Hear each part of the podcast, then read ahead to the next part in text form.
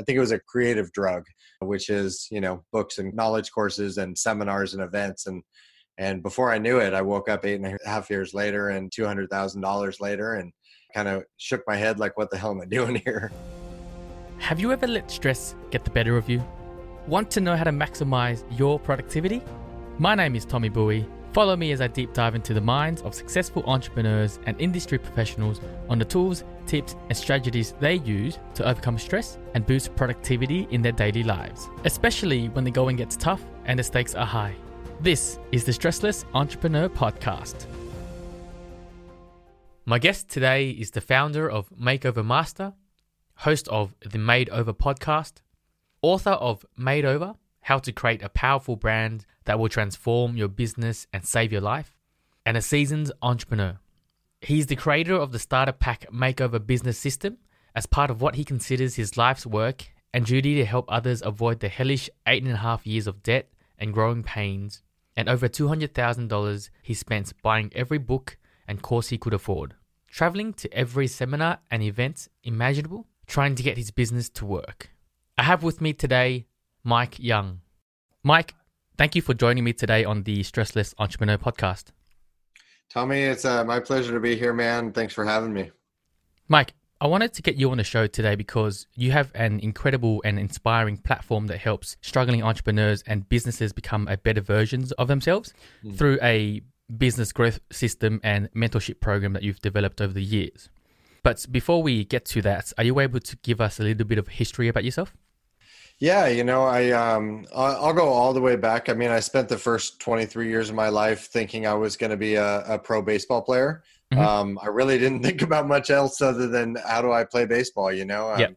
college was just kind of a means to an end for me. It was. Uh, I think I was kind of hardwired to be an entrepreneur from the start because I really didn't have a backup plan. I was very easily able to focus on one thing without thinking about maybe I should get a job, maybe I should do this, maybe I should do that. Mm-hmm. Until I got to my senior year in college and I realized like that was just a dream that was not going to happen for me. My skills and my talents didn't align with professional baseball. Mm-hmm. And I fell into the mortgage industry because I had a friend in the industry at the time who said, I think you'd be good at this. I think you'd enjoy it. You're good with math. You're good with people and that led me to a place where I created my own company. We grew it from six people to 250 employees in 10 offices in less than five years. Mm-hmm. So I, I kind of got to experience what that feels like to have like quick growth in a business and have to deal with the complexity and the stress that comes along with that.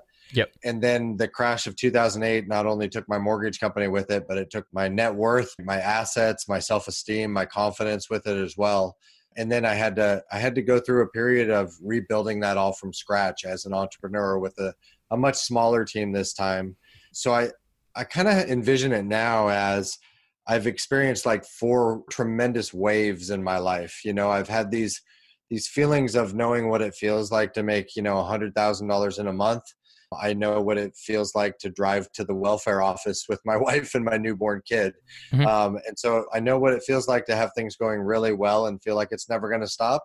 But at the same time, I know what it feels like when things are going really tremendously bad and to feel like it's never going to stop. And so I find myself in a place today where I feel lucky. I feel lucky that I know I'm able to relate and have empathy for people that are in each stage of the business model. Yeah. I want to go back and talk more about the position you were in when you had 250 employees and six partners.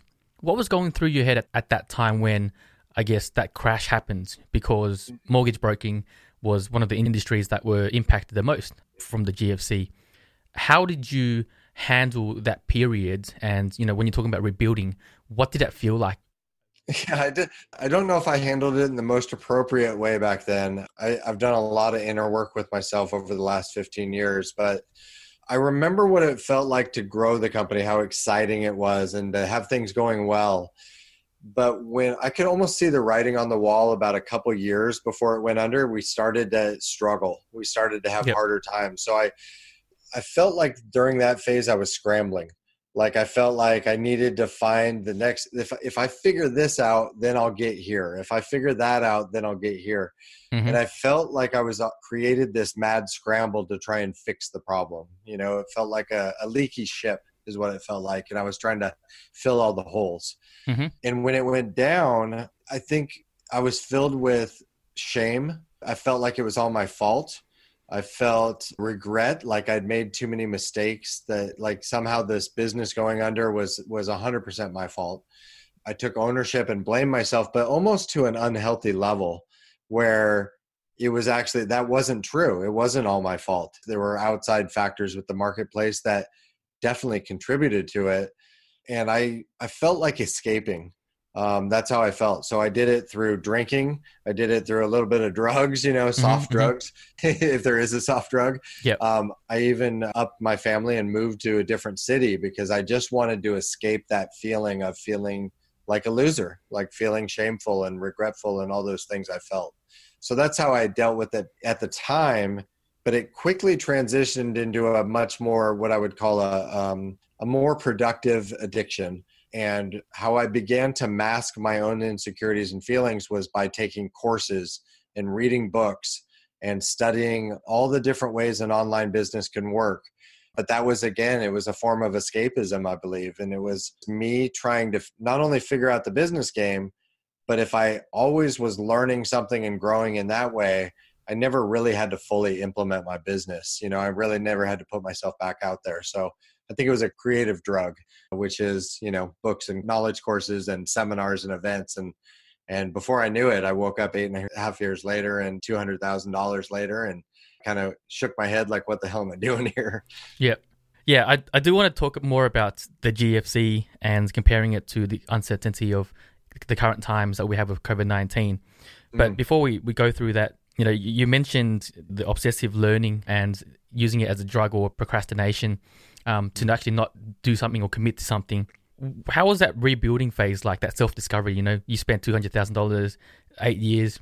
How did that lead into, or was there a moment when you thought, you know, this is going to be the one, this business is going to be the one? And, you know, obviously th- there was a business that took you to some level of success. How did you get to that point? I think it's, it's a frustrating phase of the business because as you go through that, what I call self discovery phase, it is very much like going to a buffet, you know, where there's there's all this food laid out, and before you uh, imagine if you've never tried a strawberry or you've never tried ribs or whatever, you kind of have to try each one to say I like that or I don't like that. Mhm. And so that's how it felt. I created 50 different business ideas between 2008 and 2012. Mhm. So I, I got good at let's create a little logo, let's create social media, let's create a website, and let's launch this thing and try and sell it. 47 of them didn't do very well. They flopped, Yep. uh, yep. to, to put it lightly. Three of them did actually pretty well during that time. And and I'm always asked like what was the one magic moment or what was the turning point? And I would just say that there's a million. There's a million turning points, a million times where I thought it was the one. And so I what I was doing was I took two of the businesses that were doing pretty well. I almost invested 100% of the money I got from those businesses back into my own personal growth. Mhm. I was traveling to Infusionsoft conferences and Leadpages and Amy Porterfield and Marie Forleo. And I, I was just going to all these conferences trying to figure out what's the next evolution for me. Like I, I felt like something was missing. Like Yep. the couple of businesses are doing great and I feel good, but I don't feel perfect. Like I feel like there's something more for me to do. And I think it was, to be honest, I was behind the scenes kind of number two guy with a business partner. He was out front selling, I was creating all the stuff behind the scenes. Yep. And I felt like that was the missing component. That I had a bigger role to play in the world. I had bigger impact if I put myself back out there again. Yeah, it's it's nice to hear that point of view as well because I myself I've seen some success with e-commerce Mm. where you know I'm selling some products on Amazon, but that business, although it's making me some decent cash flow, isn't providing me that fulfillment that I'm getting. So I feel like there is something missing. Hence the venture into this podcasting space and the more external environment. Do you have any tips for people who may be seeing some success and are trying to ride that wave, but aren't kind of focusing on their own personal development or having contingencies in place in the event that something might happen in the future? Yeah, I mean, I, I think it ultimately it comes down to clarity. Yep. The reason that I felt unfulfilled was I hadn't defined what success meant for me. Because I think, you know, if you look at success, everybody's definition is different.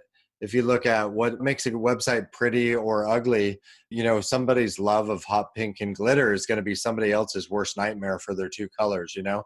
Mm-hmm. And success is the same way. And so I would say get very clear on what your definition of success is. And for me, it was essentially the freedom to do what I wanted to do when I wanted to do it, where I wanted to do it. You know, it was like I wanted to work on things that gave me energy and passion from anywhere in the world at any time and i didn't want to have like a quote unquote boss telling me when to show up when to when to leave you know what had to get done that process was a long tail for me i mean it took me almost it took me over a decade before i finally kind of figured it out on how do i arrive in this place where i truly get to do something i love every day and on my timing and set my own rules it's a very difficult you know task to set out in the beginning to say like I'm going to create this magical, mythical thing where I get to I get to make money doing something I love on my own timing, and it's it's not as easy as as people make it seem. Right, right, and more often than not, we focus or our definition of success is making as much money as possible first, and then yeah. doing what we love, and we'll forget about actually the journey of actually enjoying that process. Totally. And I think that's the difference between me today and me even five years ago was I'm finally just enjoying the process of everything. I I even enjoy in some weird sick way, I enjoy the moments that I get stuck mm-hmm. because I know when I have that feeling of frustration, that pressure on your chest, I'm about to have a big breakthrough. Mm-hmm. And so I've I've just learned that that's part of the process. Yep. And I think that's that's really helped me because 15 years ago I had all the things you quote unquote were supposed to have. I went to high school, went to college, built a business, had a car, had a wife, had kids. Yep. I had all the stuff that was supposed to make you happy money, house, cars, all that stuff. Yet I found myself miserable. And so I think in some weird, awkward way, that was a blessing in disguise to wake up at 30 years old and realize I have all these things that are supposed to make me happy, yet why do I feel so crappy? Yeah. And I think you've been fortunate enough, I guess, to go through that journey, even though there were some challenges and there were some rough times, because mm. it kind of shaped you to be the person you are today in terms of personal development, internal thought, and even caring for your loved ones as well. Yeah, it's like it, it never, I never would have arrived where I'm at today with my belief systems, with my values, with everything that I've got, all my skills, my character it all came through the moments of adversity or obstacles. Mm-hmm. And it's just like going to the gym, you know, if you want to get strong on your biceps, you're going to go through those periods where you're really freaking sore and it doesn't feel very good. Yep. So you ventured into 40 different types of businesses that somewhat failed. Mm. How did your family react to that? And what was the support structure like in your family at that time? Obviously, for the 47th, I guess, venture. Yeah, I would say I'm very lucky that my wife, she always believed in me and she always supported me.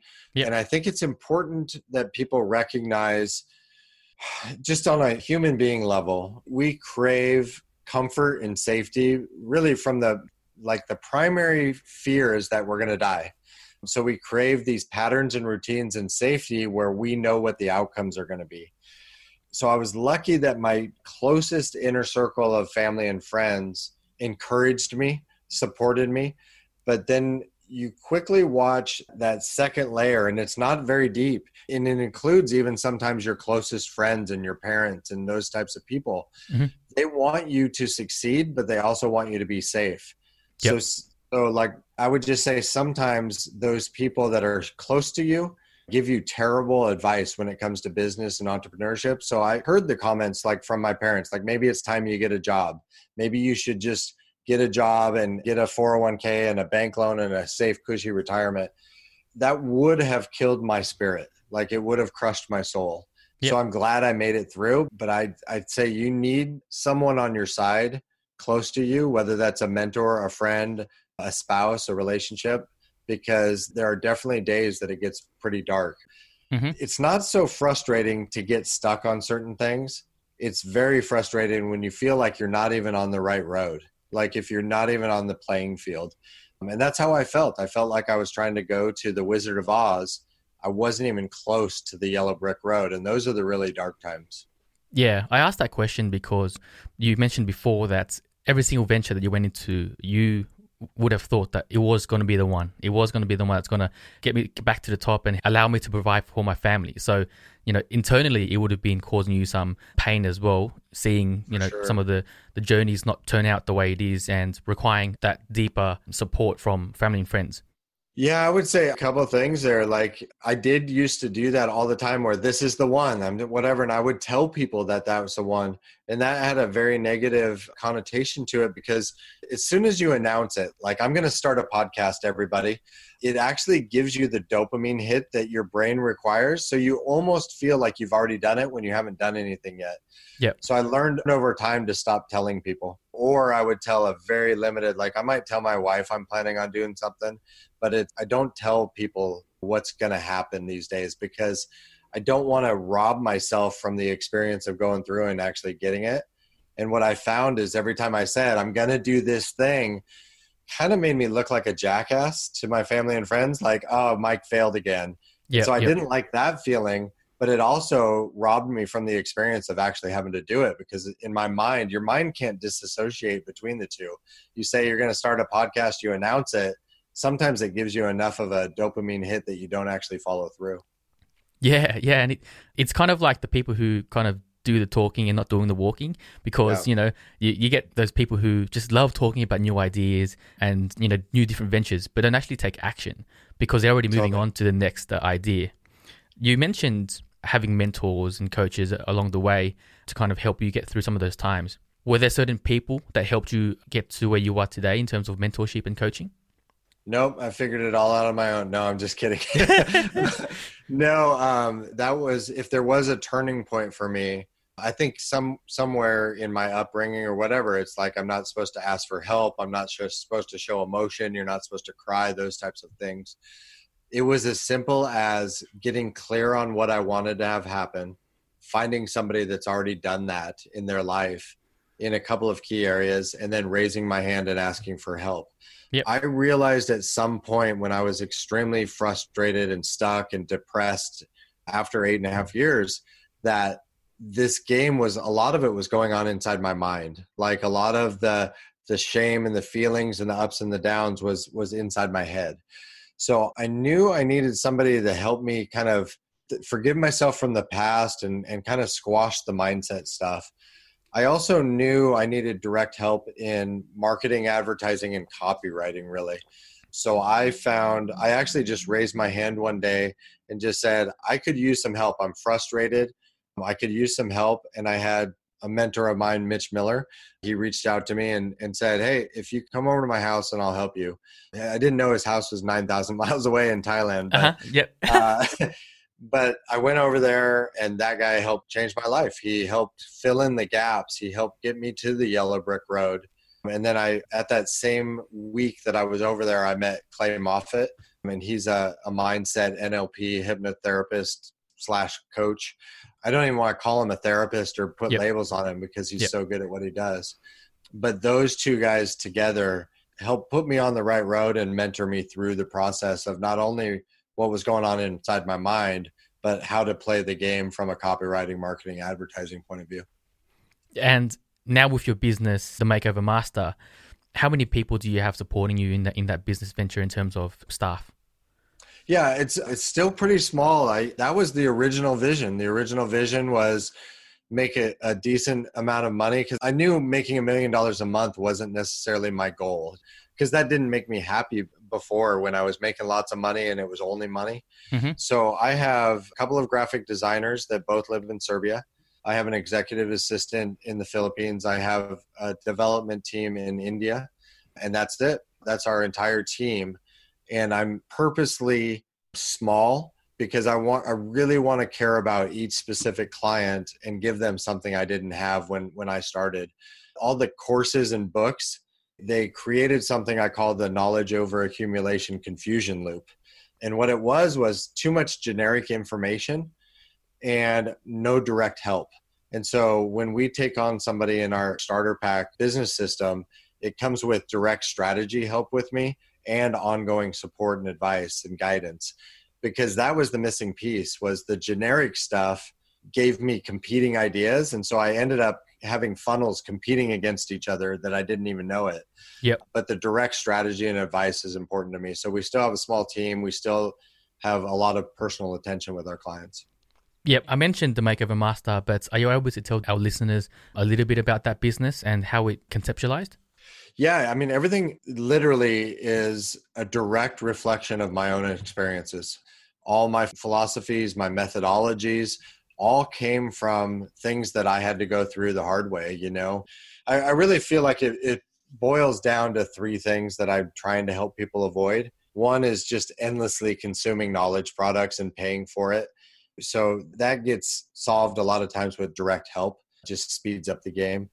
The second one is people that are seeking from outside themselves something that they want for themselves, which is confidence and clarity.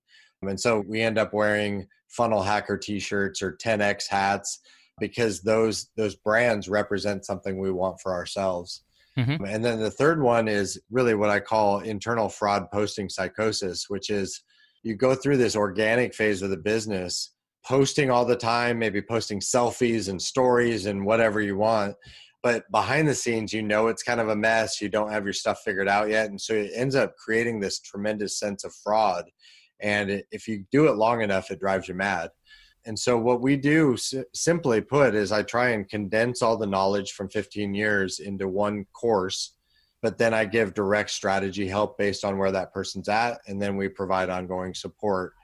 And then we have a second component to our business, which is essentially branding. Once you get the business working and you know your message and you've got yourself sorted out, then let's make the business pretty after that. Yep, yep. I like that you mentioned the concept of internal fraud. And when it comes to mm. social media, we always get into this trap of, you know, we got to post every day on, you know, 10 different platforms. Yeah. But if if we just, you know, focused on just a one platform and made sure that we're providing quality content and content that's based on our time, not based on the platform's time, then yep. it allows us to actually provide that value and not totally. be trapped in that concept of having to constantly deliver and that's that's actually one of the hacks in the beginning is people are trying to do too many things too they're too wide in the beginning. And so they're going on every platform. Their message is generic and too wide and spread out. Their offers are too wide and spread out. So in the beginning you just narrow your focus. You go one platform one message one ideal client one offer. Get that working first and then you can begin to expand back out. So i always tell my clients like uh, great idea but not now Mm-hmm. And so it's like there's timing for these things. If you're trying to go too wide too fast, you you don't have the impact. It's like the difference between a spotlight and a laser beam. You know, spotlight might light a whole bunch of stuff up, but laser beam can cut through steel. So you bring up a really good point there, and I think it's important that people just stop trying to figure it all out on their own. You know, I, I went that road and it was extremely long and painful. Yeah. Yeah, I do want to talk about COVID 19 at the moment. And sure. uh, has it impacted your business in any way? And do you see any similarities from what's happening at the moment and what you went through with the GFC? Yeah, I would say the similarities are it creates massive uncertainty for the majority of the population. So mm-hmm, mm-hmm. when that happens, when you have uncertainty, it creates fear. And when you're in a place in a state of fear, you typically don't make the best decisions. And so you've you've got to be able to calm your emotional state. It's definitely impacted my business, but not from like I work from home and my business was set up online for the last couple years to where I had all the foundational set stuff set. I actually yep. didn't even think it was going to affect it at all until my design team started getting on forced quarantine four days a week in Serbia where they couldn't leave their house or they risked jail time. Yep, yep. My Indian developer, he got stuck in not his hometown for up to four weeks. And so it's like those things started to impact me, and I had to coach my own team through certain scenarios. And I think that's really what this game of stress and entrepreneurship is all about, like you said earlier. If you can fall in love with the process, it's always just minor course corrections and deviations based on where you're still trying to go to. So, like, I had to recently flip my schedule a little bit. I used to do some design work at night, and then in my mornings, I would keep my mornings free. Well, because of the changes to COVID, my graphic design team said, "Hey, we would prefer to shift our schedule to work very early in the morning." And so that meant I had to switch my schedule around. So it's it's little course corrections for me, but it on one hand, it's opened up tremendous opportunity because there's yep. so many businesses that are desperately want the answers that we have and we can help them with. But on the other hand, it, we've had to make adjustments. And and I I think that what I love about that is I know that the fact that I'll always be making adjustments. It's a never ending journey. So Yep. Yep. Leading on to my question, what would be some of the ways that you kind of manage stress um, in these current times? I think I take a lot more I I go back to the basics. When I find myself extremely stressed out or my mind starts to wander towards the negative or whatever, it's always about regulating your habits and patterns. And so it, it goes back to am I sleeping at the same time? Am I waking up at the same time? My patterns with sleep. Am I getting enough sleep? What am I putting in my body? Mm-hmm. Water, diet, food. Am I getting regular nourishment, exercise, and movement? And then periods where you're not working where you can just be alone with your thoughts meditate journal. I used to a few years ago when i was really i guess i felt desperate or stuck enough that i i wanted to change things quickly. Mhm. i was waking up at 4.30 in the morning and then i would journal and i'd meditate and i had this routine. And now i find myself in a place where uh, it's really about managing the flow where if I feel like I need a rest, I just stop and take a rest. If I feel like I'm on a roll with something, I just keep rolling. And so yesterday I had a, a day where I was at my my computer literally standing up for almost 10 hours straight. Mhm. But I was just in flow. I was working on things and it was working. Today not so much. I just took a little bit easy today, went for a walk and so I think if you can always go back to the basics, regulate your state, regulate your emotions, regulate your health, you, you just feel a lot better when your machine's operating properly. Yeah, right. And at the Stressless Entrepreneur, we always kind of give guidance on listening to your body. And, you Mm. know, because like you said, when you have those days where you are in flow, it's okay to sleep a bit later because you're making effective use of those times when you are in flow or you're focused on actually achieving a task because then the sleep can catch up in, in a sense. I 100% agree. And, and it's also like, um, it's these micro things that lead up to the big thing, right? Mhm. It's like if I asked you today, Tommy, and just said like, "Hey, I want to do the podcast, but right after the podcast, will you come over to my house and mow my lawn for me?" You'd be like, uh, "No, I don't really want to mow your lawn, man." You know, like Right. like your body and your emotions and you being in tune with yourself, your body instantly knows that you don't want to do that thing. Yep. Whether and the business is no different. When you're running a business, it's like, hey, do you want to do in this partnership? And we got this opportunity for something really cool, and it's called Amway or whatever. Like your body, like sometimes it's just a sigh of relief, and if you can listen to that, you already know the answer. So if you make enough decisions that are in alignment with what you want, you'll build a positive feedback loop where you're always feeling great. If you make enough decisions that are out of alignment with what you want, and you keep saying yes to things you don't really want to say yes to, you'll end up in a place of tremendous stress. Yeah, yeah. Talking about structure, patterns, and alignment, what's a current day like for yourself at the moment? Yeah, I, my weeks are jam packed Tuesday, Wednesdays, Thursdays. It's a little bit different because my kids are at home now because of the COVID stuff. Right. So we used to have kind of this regular bedtime and regular wake up, and that's shifted way later. My kids are staying up till almost midnight. Mhm. But my normal day is I wake up, you know, somewhere between six and eight. I usually just let my body wake up. I don't have any meetings before 10 a.m. Mhm. My meetings and podcasts are, are packed into Tuesday, Wednesdays, Thursdays. And then Monday through or Friday, Saturday, Sunday, Monday is a lot more thinking and planning time, me working on projects for the future. So it's how I feel is that for three days, I can just take action with no worries about planning or what's going to happen next or anything. I'm just in interviews or working on projects. Yep. And then for four days, I can think about, okay, what are my next steps here? And it took me a long time to get there. It took me a long time to organize not only my patterns and routines into that structure, but then my team along with it, and then my family along with it. And so it's a process to get here for sure. Yeah, and you know, you you got three days on, and in in a sense, three time three days off with Yeah. with more more thinking process. Do you give yourself specific time off as well in terms of taking leave for your family and just not thinking about work at all?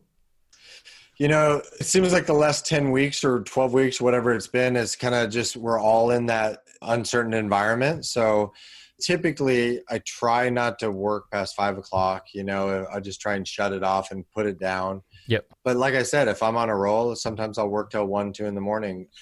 And then with the time off with family, I've kind of found like there is a balance that we're always in tuned with and always adjusting. Like, do we need a family vacation or does my wife just need a day by herself, you know, or, you know what I mean? And so it's like this balancing act all the time of, family time together or maybe it's my wife and i together or maybe it's just alone time and and it's like trying to manage where do my kids need either more or less family time and and same with my wife and same with me. So we don't have this like well thought out structured that, that just doesn't work for me. It's not, not how i'm wired to like say you know hey on uh, january 23rd 2021 i know exactly what vacation i'm going on. It doesn't work for me yeah, yeah. It, it's funny that we talk about some of the challenges, you know, because we've strived to attain certain freedom to allow us to be there for the family. But then now it's like, well, we need to ensure that there's balance in terms of being there too much and, and, and pulling back at certain times as well.